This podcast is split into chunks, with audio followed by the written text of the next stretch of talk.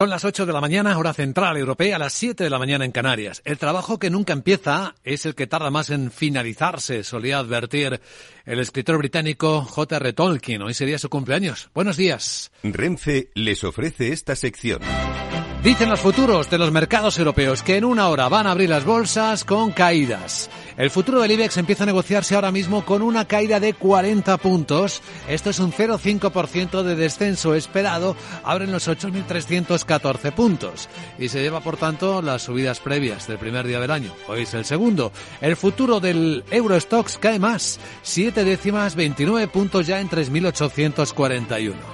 Hoy veremos más mercados activos, lo estamos viendo en Asia con la sorprendente vuelta de los chinos y Hong Kong subiendo más de un 2%, quizá mejorando expectativas de una economía que se va abriendo, aunque los datos no han acompañado, pero el futuro americano, el S&P 500, está ahí nadando entre dos aguas, un poco arriba, un poco abajo, de momento subiendo 0,3, 11 puntos en 3.872, con una escena en la que la inflación va a ser hoy protagonista en Europa, el dato alemán y también los datos del paro en España y afiliaciones a la Seguridad Social que conoceremos en una hora.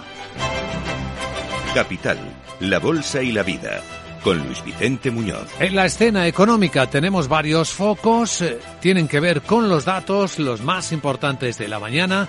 Ya hemos visto en China cómo las factorías, la industria, sigue en contracción. Hoy se ha publicado el dato privado y ha mostrado eso, 49 puntos, aunque estaba en 48,8, es verdad, pero sigue en contracción. Veremos cómo sale la inflación en Alemania, es el dato más importante que esperamos en las próximas horas, y los datos de empleo. Vamos a analizar y a dar visibilidad sobre el sector inmobiliario. Hoy va a estar en nuestro foco en Capital Radio. En un instante, la directora de estudios de Fotocasa, María Matos, compartirá el análisis del impacto esperado de la subida de tipos de interés, con un Euríbor que se ve en el 4% según distintos gabinetes de estudios. Lo resumiremos a continuación, antes de dar contexto también en la gran tertulia de la economía a las noticias de hoy, con Carmen Morales, Hermenegildo Altozano y Juan José Rubio.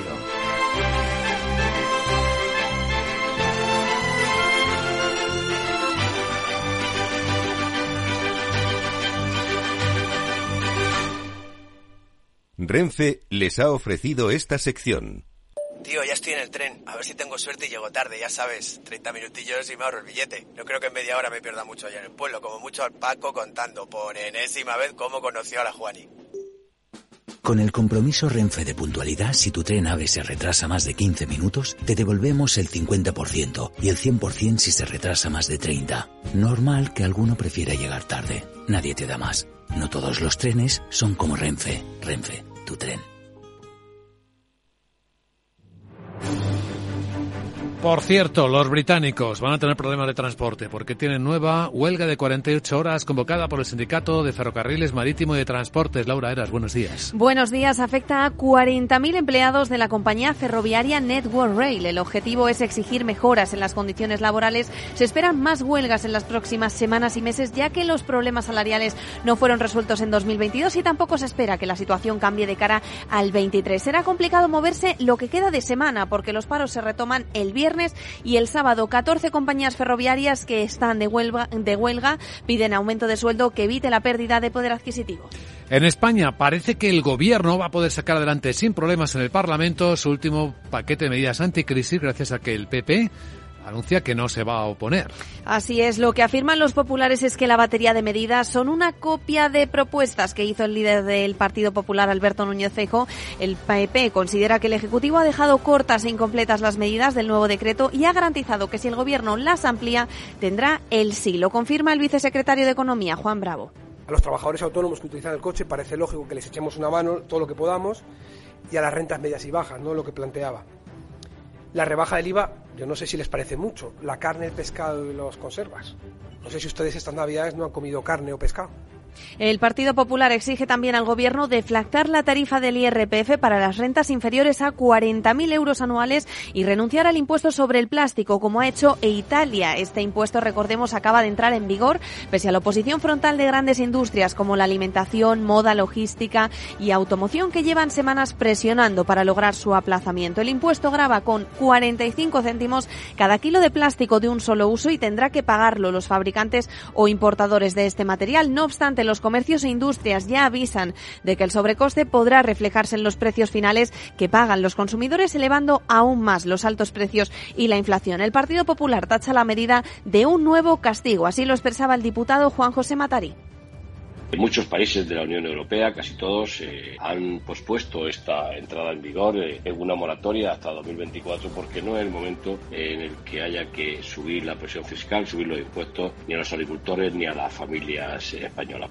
¿Y hasta dónde puede subir el Euríbor este año? Pues hasta el 4%, calcula la Asociación de Usuarios Financieros Asufin. Lo que supondría una subida por cada 100.000 euros de hipoteca de algo más de 2.000 euros, según la Asociación de Usuarios Financieros. Esta revisión supondría una subida de sobrecoste anual en apenas un año de más de 2.500 euros. Y es que el mes de diciembre se ha cerrado en el 3,018%, cifra que no se alcanzaba desde el año 2008. Según la asociación, va a tener lugar una segunda vuelta de las subidas, principalmente a partir del mes de junio. En este contexto ya han entrado en vigor las medidas de alivio a las familias hipotecadas que, en el caso del aplazamiento de la deuda hasta 7 años, podrán encarecer el préstamo hasta 16.000 euros. Bueno, ya está aquí Sara Bot preparada con la agenda. En una hora los datos de paro. Ya ha dicho la ministra de Trabajo, Yolanda Díaz, que el año habrá sido bueno en reducción de contratos temporales. En un solo año de despliegue de la reforma laboral hemos reducido la tasa de temporalidad en 7 puntos,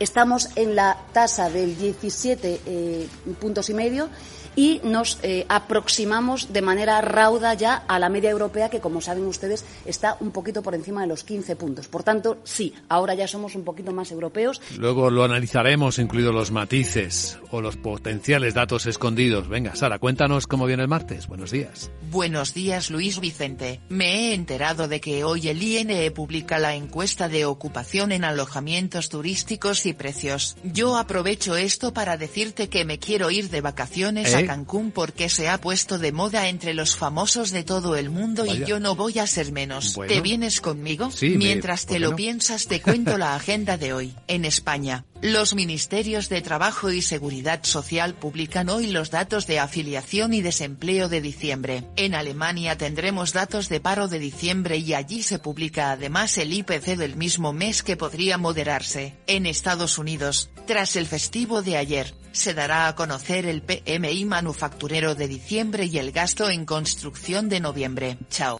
Chao. Hija, estás un poco seca hoy, ¿eh? Vamos a saludar enseguida a nuestra invitada a Capital, a María Matos, directora de estudios de Fotocasa, a ver cómo va el mercado inmobiliario.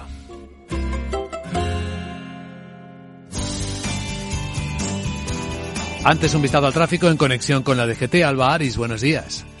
Buenos días. En estos momentos continuamos pendientes de un siniestro que complica en Toledo la 42 en Yuncos, sentido Madrid. También circulación lenta en la AP7 en Barcelona, en Barberá, dirección Girona. Y atención, porque los bancos de niebla podrían llegar a reducir la visibilidad en varios puntos del país, especialmente en Castilla-La Mancha, en Cuenca, en la 3, en La Marcha y también en Toledo, en la 5, en Oropesa. Además, estos bancos de niebla podrían llegar a complicar la circulación en Valencia, en la 3, en Jaraguas y en León, en la 6, en Las Herrerías, por lo que les pedimos que moderen la velocidad y, por supuesto, y como siempre les insistimos, que respeten la distancia de seguridad.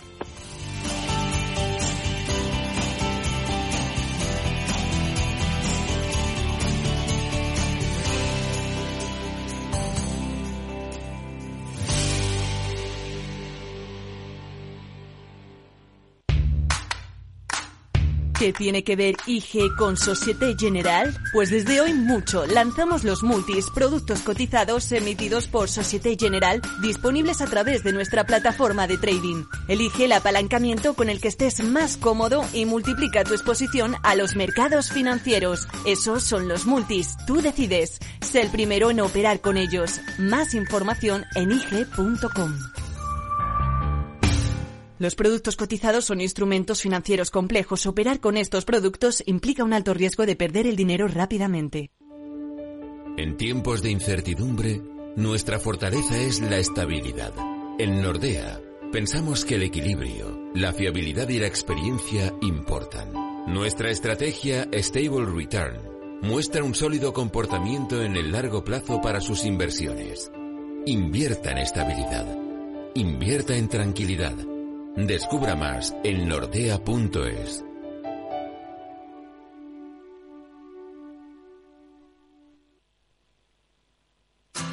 Si te gusta el pádel, en Capital Radio tenemos tu espacio. Todos los martes, a partir de las 10:30 de la noche, saltamos a la pista para contarte la actualidad del World Padel Tour, los torneos amateur, las novedades de las marcas y toda la actualidad relacionada con el segundo deporte más practicado de España. Esto es pádel, los martes a las 10:30 de la noche en Capital Radio.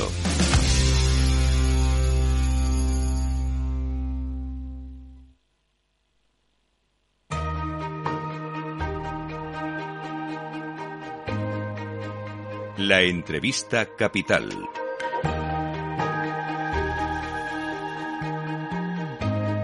Luis Vicente Muñoz. Bien, vamos a ver cómo comienza el año el mercado inmobiliario. ¿Qué impacto están teniendo las regulaciones? ¿Qué impacto pueden tener las nuevas leyes? Y en particular también, ¿qué impacto pueden estar teniendo ya la subida de tipos de interés en las operaciones? Vamos a saludar a nuestra invitada Capital, es la directora de estudios y portavoz de Fotocasa, María Matos. ¿Cómo estás, María? Muy buenos días. Hola, muy buenos días. ¿Qué tal, Luis? Pues feliz año nuevo. Hay muchas personas preguntándose qué impacto va a tener todo esto, tanto en la compra-venta de inmuebles como en el alquiler. Particularmente en el alquiler tenemos la extensión de la limitación de subidas de los precios de los alquileres. ¿Se está notando en algo, María? Exactamente, sí. Podríamos decir que el impacto más directo, evidentemente, de la subida de tipos, pues va a ser esa moderación de la compraventa. Pero también hay que tener en cuenta que en el alquiler toda esa demanda frustrada de compra se va a canalizar, va a aumentar la presión sobre la oferta, y lo que estamos viendo, la principal consecuencia de esta prórroga de la limitación de los precios del alquiler es una reducción de la oferta en el arrendamiento de más de un 30% en algunas capitales de España, incluso del 35%. Por eso, cuanta menos oferta tengamos, que ya de por sí tenemos un parque muy, muy reducido de vivienda en renta, el precio del alquiler va a estar todavía más tensionado, ¿no? Por eso de la oferta y la demanda, que es la principal ley que rige el mercado, y cuanto más deseado sea un bien, y que esperamos, evidentemente, que más aún va a ser durante este 2023, por toda esa demanda de ciudadanos que no les ha dado tiempo a llegar a la compraventa de vivienda, el alquiler para ellos va a ser la nueva solución habitacional, y por eso los precios creemos o estimamos que se van a tensionar todavía más. Estimamos que en estos momentos, diciembre, te lo adelanto ya, Luis, acaba de cerrar en un 7,5% de subida interanual. Creemos que para 2023 estimamos que siga prácticamente igual, entre un 6 y un 5% de subida, podríamos decir. Mm. Esta primera aproximación es muy interesante porque efectivamente vemos como la parte de regulación o incluso sobreregulación de la administración tiene efecto contrario, ¿no? Al reducirse la oferta, pues que va a tensar más los precios, ¿no? Podemos concluir así a primera vista. Totalmente, y más después de un año o 2 años, podríamos decir, no solo 2022, que acabamos de dejar, sino también 2021, en el que hemos pasado un auténtico furor por la venta de vivienda, ¿no? Se ha vendido prácticamente todo, hemos marcado récord y vamos a marcar otro año récord en las compraventas, y por lo tanto todos esos propietarios que detectan una cierta inseguridad jurídica o inestabilidad en el mercado de las rentas se han pasado al mercado de la venta, han querido vender su vivienda sabiendo que en estos momentos era muy fácil de vender, y luego también algo que siempre hay que destacar, ¿no? Esa vuelta a la normalidad después de la pandemia con los pisos pisos turísticos que se han vuelto al mercado vacacional y, por lo tanto, esto ha ocasionado, pues se han dado todos esos ingredientes, como decirlo, ¿no?, para que el parque de alquiler se reduzca. De hecho, nosotros en Fotocasa hemos estimado que el 4% de los pequeños propietarios, porque siempre repetimos que son pequeños propietarios los que tienen la mayoría del volumen de alquiler, y cuando hablamos de mayoría decimos más del 90%, mantienen viviendas vacías por miedo a cuestiones como son, pues, la ocupación o el impago de los inmuebles o este fenómeno, ¿no?, como está muy de moda ahora, la inquiocupación, al considerar evidentemente que la inseguridad jurídica existente por la posible aprobación de la ley de vivienda, que no sabemos si al final veremos o no este año. Igualmente, esto genera inseguridad y desconfianza en el mercado, pues desincentiva a mantener estas viviendas en el mercado del alquiler. Y, por supuesto, como bien decías, esa entrada en vigor de la prórroga de los contratos durante también 6 meses y la limitación de los precios al 2% hasta ya 2024, creemos que va a reducir de forma más acusada la oferta de vivienda de arrendamiento, porque lo que hemos vivido durante el 2022, a partir de febrero, que es cuando entró en vigor la primera limitación al 2%, ese paquete de medidas anticrisis del gobierno, tenemos ya la prueba hecha, ¿no? Tenemos experiencia, ya no solo el caso de Cataluña durante el 2020, que se limitó el precio y que hizo que subiera a niveles de un 10%, pues también mucho más acusados que, por ejemplo, en Madrid. Pues lo que hemos visto es que se ha reducido en más de un 30% la vivienda a nivel nacional. Y eso es un clarísimo problema para el acceso a la vivienda en general, ¿no? Y más en un mercado, como decía, que se va a tensionar todavía más, porque va a recoger toda esa demanda frustrada de la compra debido a la subida de tipos de interés y ese endurecimiento hipotecario que estamos viviendo cada día, ¿no? Entonces, evidentemente, si ya tenemos un mercado del alquiler en el que ya, vamos a decir, de normal, hay un gran desequilibrio entre oferta y demanda, nosotros calculamos que es de más de 13 puntos porcentuales, pues las previsiones, lo tengo que decir, es que no son nada halagüeñas para 2023, para este año, ya que vamos a ver cómo la oferta se limita y se reduce y se contrae todavía más. No son buenas noticias y efectivamente hablan de el efecto de esta regulación, y todavía no ha entrado en vigor la ley de la vivienda. Y en cuanto a compraventa, María, suponemos que 2022 habrá sido un récord desde la crisis anterior, desde 2007-2008, en parte también porque habría mucha gente que haya anticipado las compras pensando lo que venía, que era la subida de tipo de interés. Pues sí, Luis, es que precisamente esto es lo que ha ocurrido, ¿no? Al contrario de lo que preveía el Banco Central Europeo, desde que iban a caer el precio de la vivienda, nosotros estimamos que no se van a producir fuertes caídas de precio, porque lo que va a haber es que va a seguir toda esa demanda latente muy fuerte por adquirir una vivienda, ¿no? Al contrario de lo que se estimaba, es que se moderase esa demanda en estos últimos, vamos a decir, en este último semestre del año, que es donde hemos visto ya que se ha empezado a subir el Euríbor y a subir los tipos de interés. Al contrario, se ha provocado una aceleración en la compraventa, ¿no? Los compradores se han apresurado en cerrar esos créditos hipotecarios para intentar sortear ese endurecimiento de los tipos de interés y, evidentemente, ya sabiendo que no iban a conseguir un tipo de interés a tipo fijo, como ha reinado durante el 2021 y es el primer trimestre, podemos decir, de 2022, pues lo que sí que vamos a ver es, en este cambio de ciclo hipotecario, es como, bueno, las operaciones se rebajarán a tipo fijo y aumentarán a tipo variable, ¿no?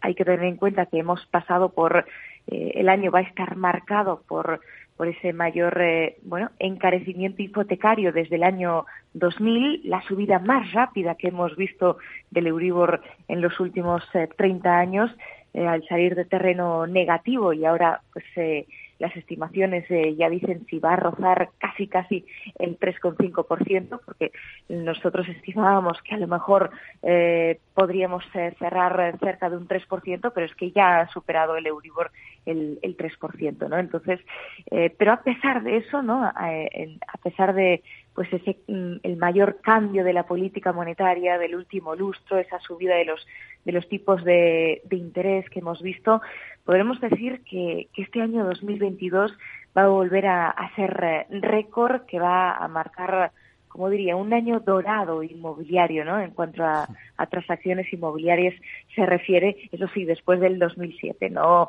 superaremos el año 2007, pero a falta de conocer los últimos datos de noviembre y de diciembre, según el INE, pues podremos decir que vamos a superar las más de 600.000 compraventas de viviendas y evidentemente eso es...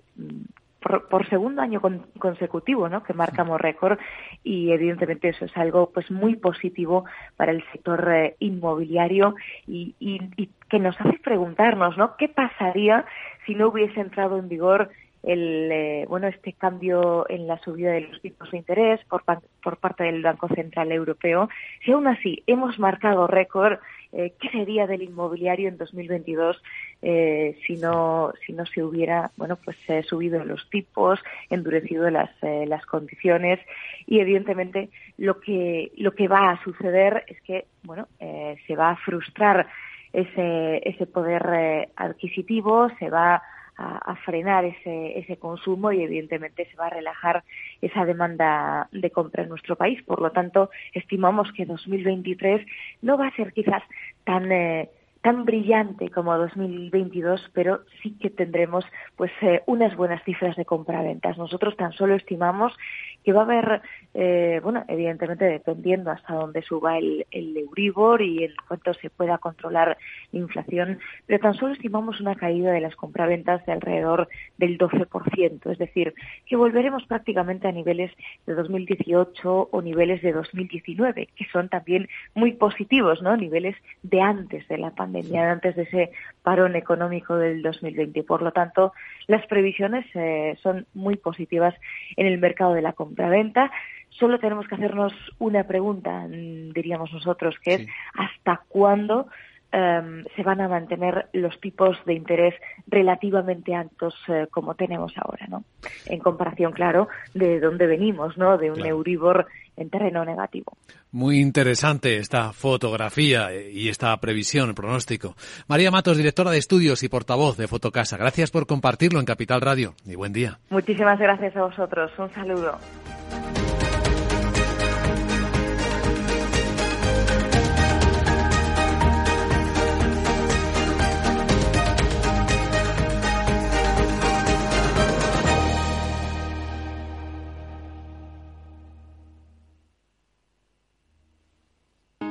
Si te da por cambiar de banco, Santander te lo pone fácil. Hacerte cliente es tan sencillo y rápido que lo puedes hacer estés donde estés, que para algo es una cuenta online. Y además, te llevas 150 euros si traes tu nómina antes del 2 de diciembre. Consulta condiciones en bancosantander.es.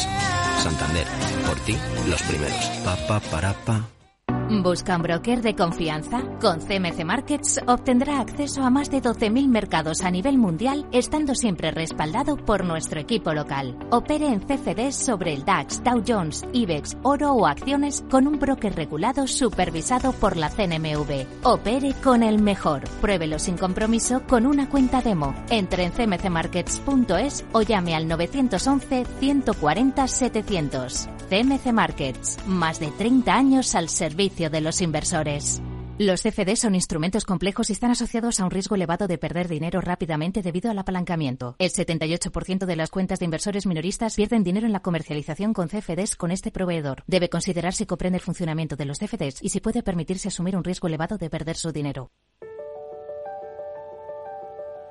Capital Radio lanza el nuevo formato de Cripto Capital, todos los lunes a las 3 de la tarde con el maestro de trading algorítmico Carlos Puch Sagibela. Lo que nadie te cuenta, escúchalo en Cripto Capital.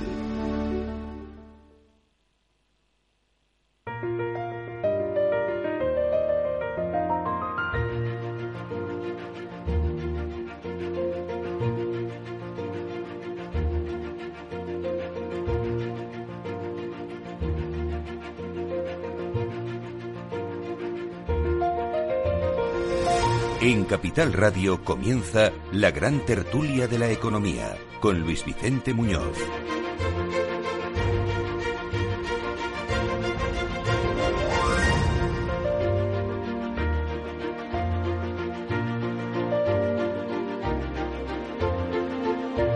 Abrimos la gran tertulia de la economía en Capital Radio. Vamos a comentar las historias, cómo vienen esta mañana, con nuestros contertulios. Vamos a hablar de todo ello y con Carmen Morales, que es profesora de liderazgo en el IE Business School.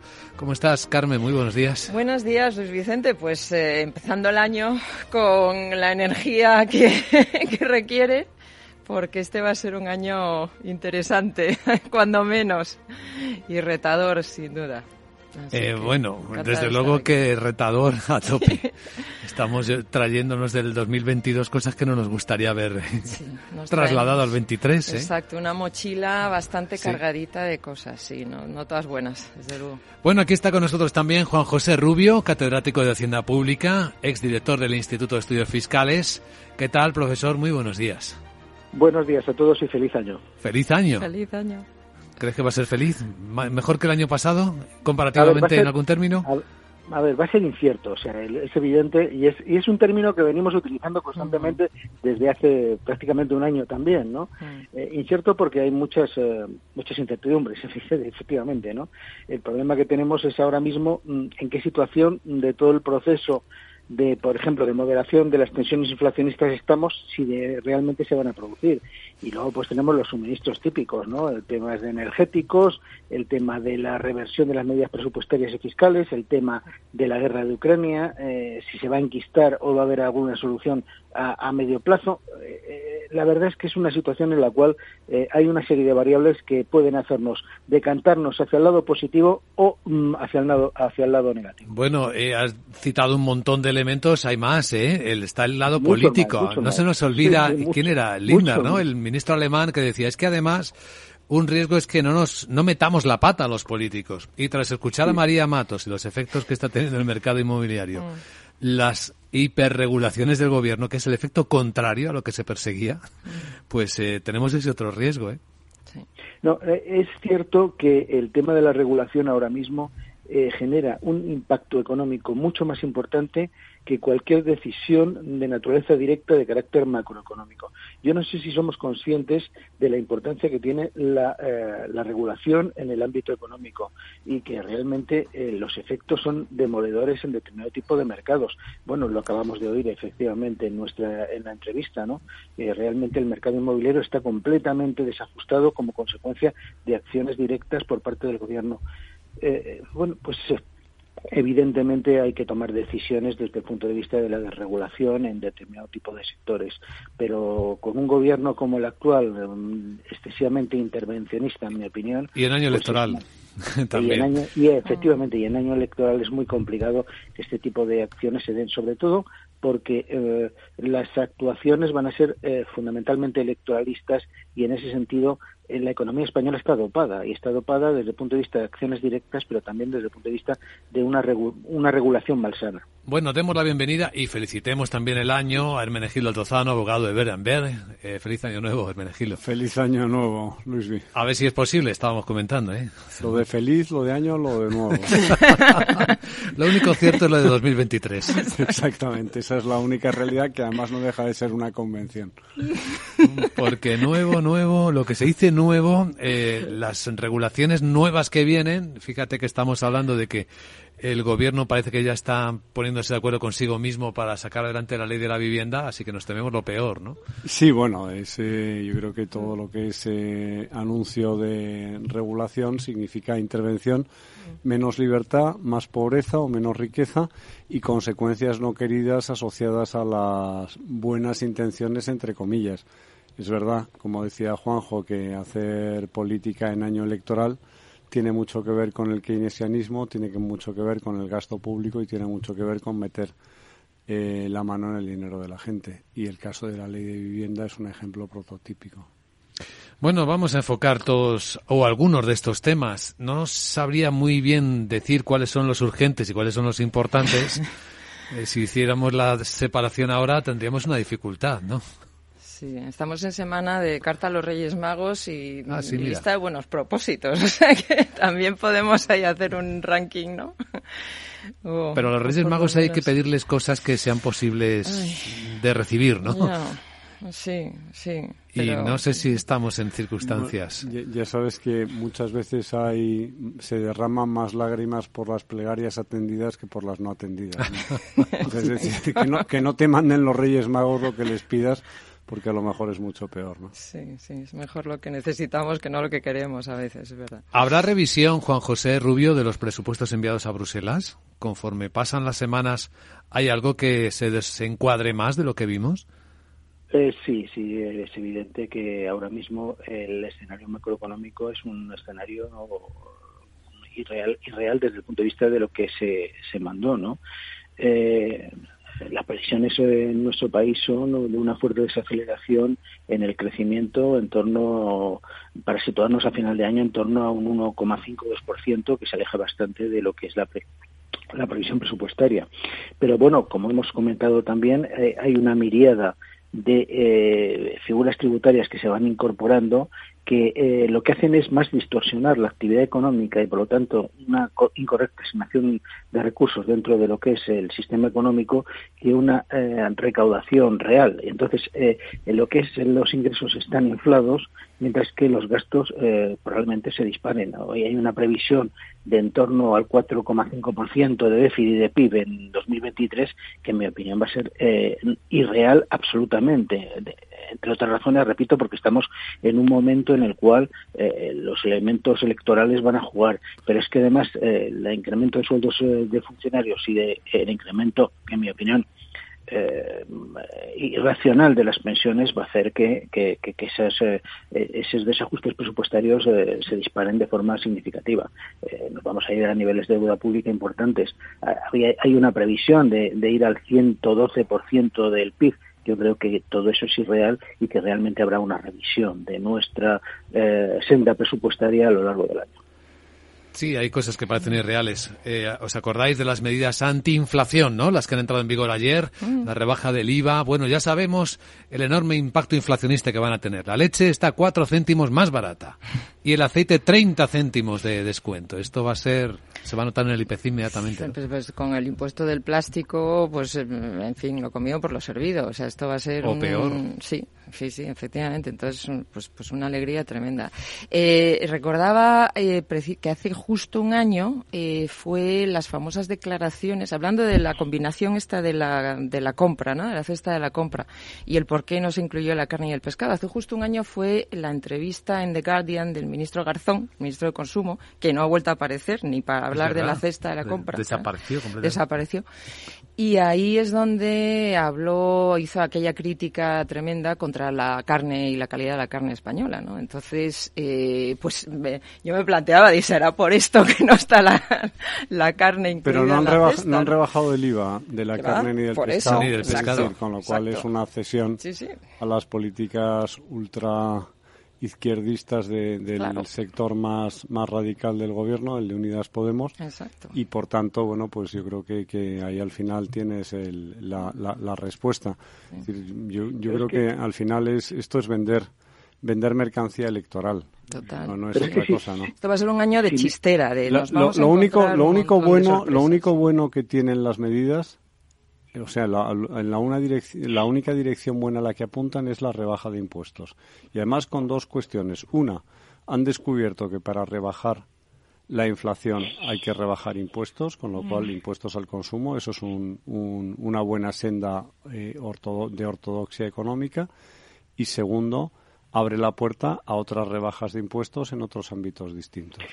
De todas formas, si me permitís, yo tengo serias dudas de que la rebaja de impuestos en el IVA al final repercuta en una bajada de precios. O sea, hay evidencia empírica que pone de manifiesto que cuando el IVA se sube, suben los precios, pero que cuando el IVA se baja, los precios son inflexibles a la baja. Depende de la competencia que haya, Juanjo. Exacto, estoy de acuerdo, pero partimos de la base de que aquí en España los mercados están bastante... no son competitivos y, por lo tanto, es probable y hay antecedentes en los cuales esa bajada de impuestos lo que ha hecho ha sido generar margen comercial que se han apropiado las propias empresas. Entonces hay que tener mucho cuidado porque el efecto sobre la inflación no puede no ser tan beneficioso como en principio se estimaba.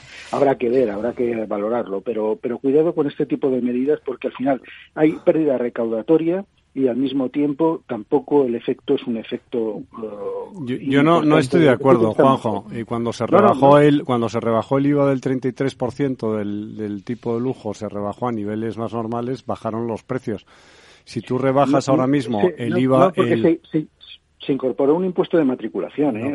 No estoy hablando, por ejemplo, del oro, el oro de inversión, que tenía un 33% y ahora no lo tiene.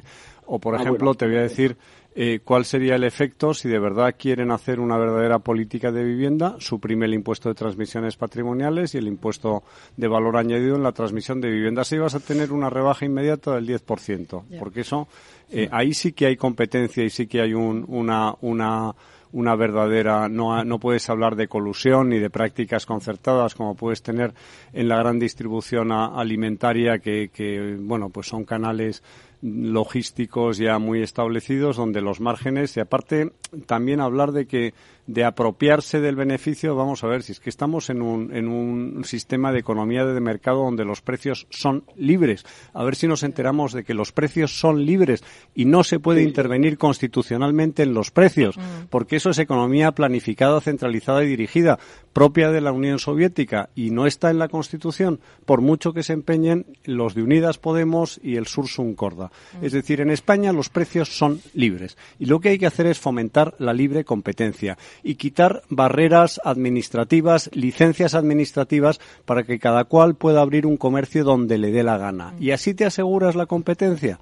En el momento en el que pones en manos de municipios y comunidades autónomas el ejercicio de la actividad económica, estás creando barreras de entrada y estás creando algo peor todavía, que es abrir la vía hacia la corrupción. Porque si yo tengo que conseguir el favor de un funcionario para realizar una actividad económica, la tentación de que haya corrupción, y lo hemos visto, porque si no hay funcionario público con una decisión detrás, no existe el posible cohecho, pues ahí lo hemos visto a lo largo de la historia.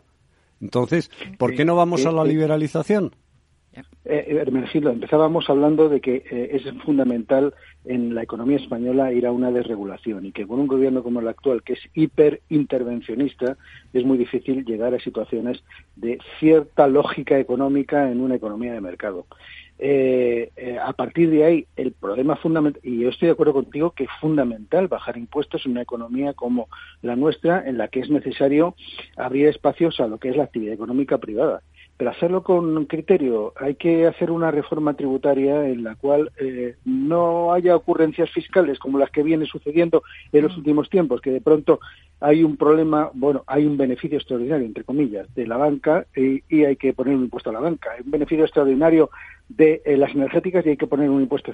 No, vamos a racionalizar el sistema tributario en su conjunto, dando cierta lógica a un sistema y no ir a un sistema de ocurrencias fiscales como está ocurriendo ahora. El impuesto de envases de plástico, o sea, es impropio de un país civilizado el ir poniendo parches de naturaleza fiscal ante situaciones que vienen sobrevenidas y que realmente pues no generan una distorsión en el funcionamiento económico.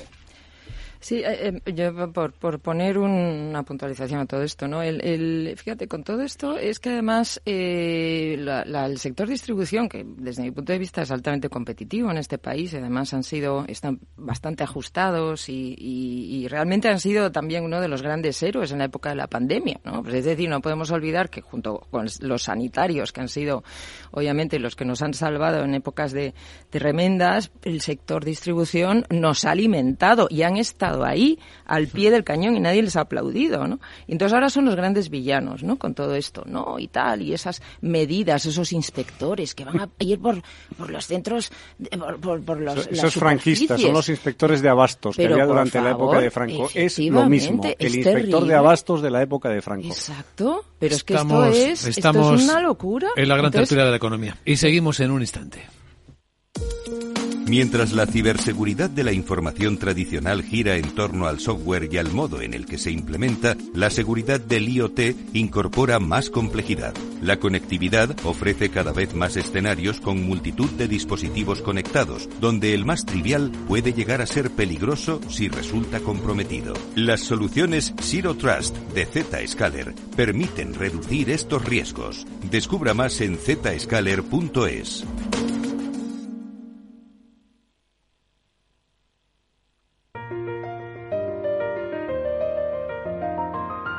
La gran tertulia de la economía, solo en Capital Radio. Aprovecho para adelantaros que las bolsas de Europa van a abrir dentro de 20 minutos ya con correcciones.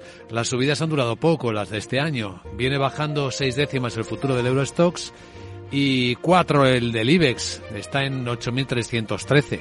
El americano, hoy que vuelve también tras las fiestas del Año Nuevo, el S&P viene rebotando poquito, 0,3, está en 3.872, según veo en las pantallas de XTB.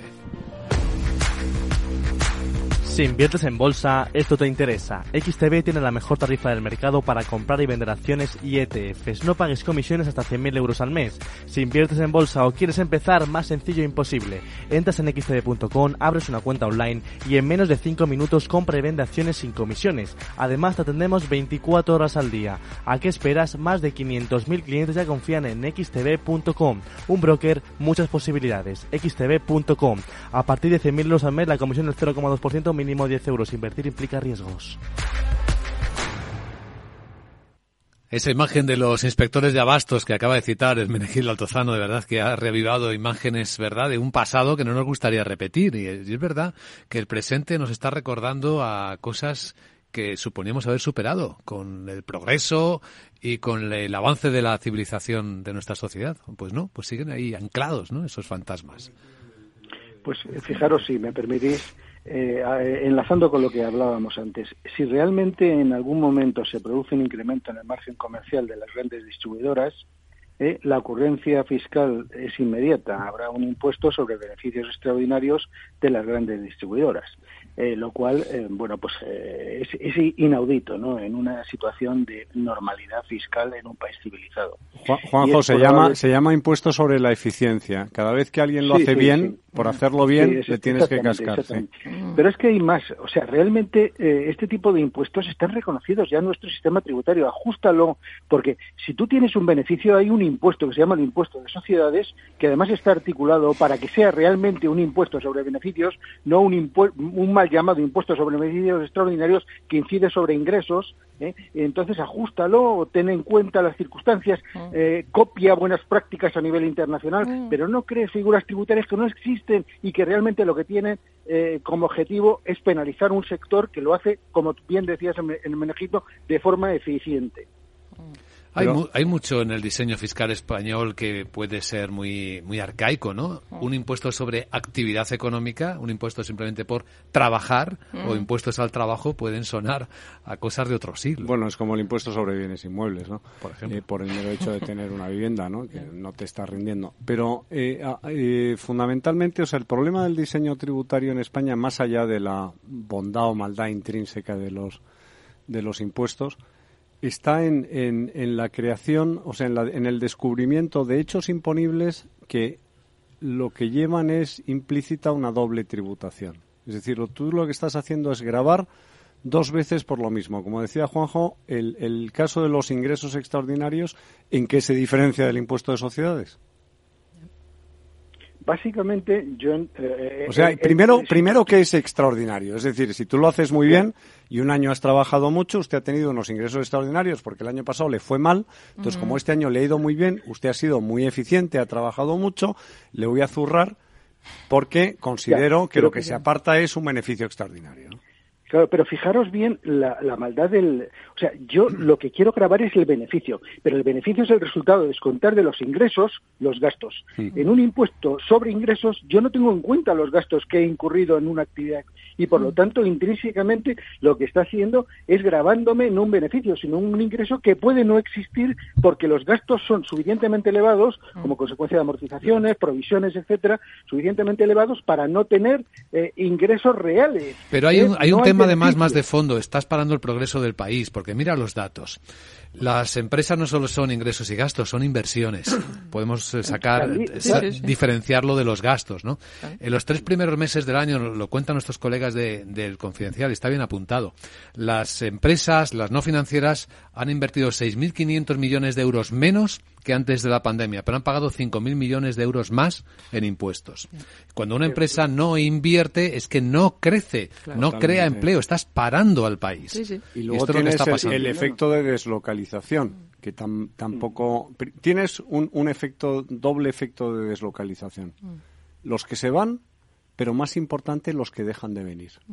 Que esos no los puedes contabilizar. Tú no sabes quiénes son, bueno, si lo sabes, cuando tú mides el histórico del flujo de inversión extranjera, por ejemplo, y las características de la inversión extranjera, pero nunca vas a saber quién es el que deja de venir como consecuencia de inseguridad jurídica y excesiva tributación. Porque al final las empresas lo que tienen que hacer es retribuir a sus stockholders o stakeholders. Entonces, lo que haces es buscar la maximización del beneficio, y si yo puedo producir con mayor eficiencia en un territorio que tiene una tributación más baja, no lo voy a dudar.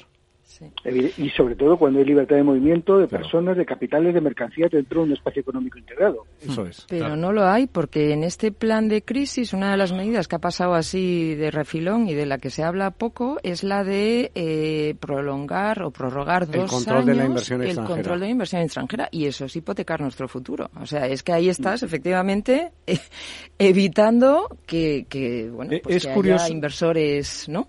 Pero es curioso, puedan hacer crecer a este país. Porque tú lees la exposición de motivos del Real Decreto Ley que lo introdujo como consecuencia del COVID o con el pretexto de la situación de COVID, y que decía que era para proteger las empresas nacionales de los, entre comillas, tiburones como consecuencia de una circunstancia extraordinaria que era la pandemia, que había provocado que las cotizaciones en bolsa fueran demasiado bajas, y eso hacía que fueran carne de OPA esas compañías. Exacto. Bueno, pues esa circunstancia ha pasado y la medida se ha quedado. Y la medida se ha quedado con la complacencia de todos los que administran esa medida. Es decir, al final está muy bien que el ministro, la ministra o el vicepresidente, bueno, la vicepresidenta, porque en este caso hay vicepresidentas de turno, tenga la manera de decirle a inversores privados y a los accionistas: mire usted, a mí no me gusta que usted rompa en dos la empresa, o no me gusta que tenga usted como inversor o accionista a Pepito Pérez o a Zutano o a Mengano, con lo cual ya estás mezclando una diplomacia económica, entre comillas, con decisiones particulares. Es decir, estás haciendo política económica o política exterior con la cuenta de resultados de personas que tienen nombre y apellidos, que ajustaron su conducta económica a un marco regulatorio específico cuando realizaron la inversión. Sí, es lo que decía Carmen, ¿no? El tema de la inseguridad jurídica, desde el principio lo ha comentado ella. Es que nos movemos en un marco desestabilizado, te lo están moviendo constantemente, y eso lo único que hace es paralizar inversiones de todo tipo, tanto nacionales como internacionales. Sí, no dan la imagen ni la realidad de un país serio, ¿no?, en el que puedas confiar y hacer planes de futuro, que es a lo que nos referimos. Y cuando hablamos de las inversiones de las empresas, solo son planes a futuro. Una empresa que no tiene planes a futuro no puede hacer una inversión. Y si encima le estás... Es que fíjate, por ejemplo, me acordaba las sanciones económicas, ¿no?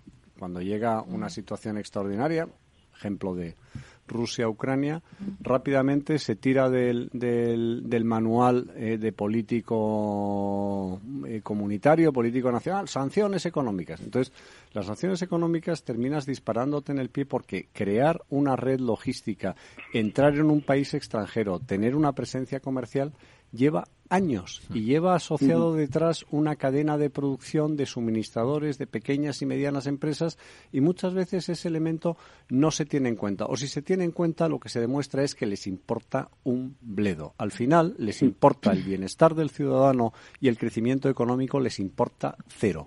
Lo único que les preocupa es el poder y mantenerse y perpetuar el poder. Bueno, queridos amigos, pues la gran tertulia de la economía, la segunda de este año, no ha sido muy optimista al respecto. Bueno, tenemos que tener buenos deseos o algo. Los tenemos, ¿no? Sí. Yo, fíjate... ¿Alguna esperanza? Yo haría no solo una recomendación, sino una especie de reflexión, ¿no? Viene en el Wall Street Journal de de ayer o de hoy, que es importante invertir en cada uno de nosotros, ¿no? En desarrollar habilidades, conocimientos, pensando en este año, ¿no? Como propósito de año nuevo. Yo suscribo esto. Es importante cuidarse. Va a ser un año donde nos va a requerir el famoso palabra resiliencia, más que resistencia, y tirar de recursos propios, nunca mejor dicho, personales y societarios, con bastante reto. Pues menos mal que nos has arreglado el final, Carmen, de la tertulia. Carmen Morales, Hermenegildo Altozano y Juan José Rubio. Gracias a los tres. Y buenas Muchas semana, gracias. Un saludo. Un abrazo.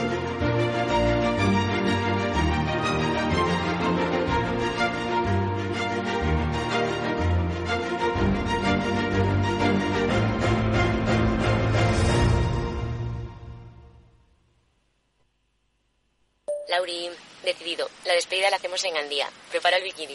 Lauri, que en Gandía vive el ex de Jessy. Que nos vamos a Málaga. Lauri, que no. Que dan mal tiempo. A Bilbao. Pinchos y party.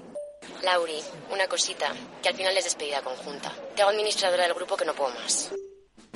En Renfe tenemos más de 1.500 destinos para que siempre puedas llegar a donde quieras llegar. Nadie te da más. No todos los trenes son como Renfe. Renfe, tu tren. ¿Te interesa la bolsa?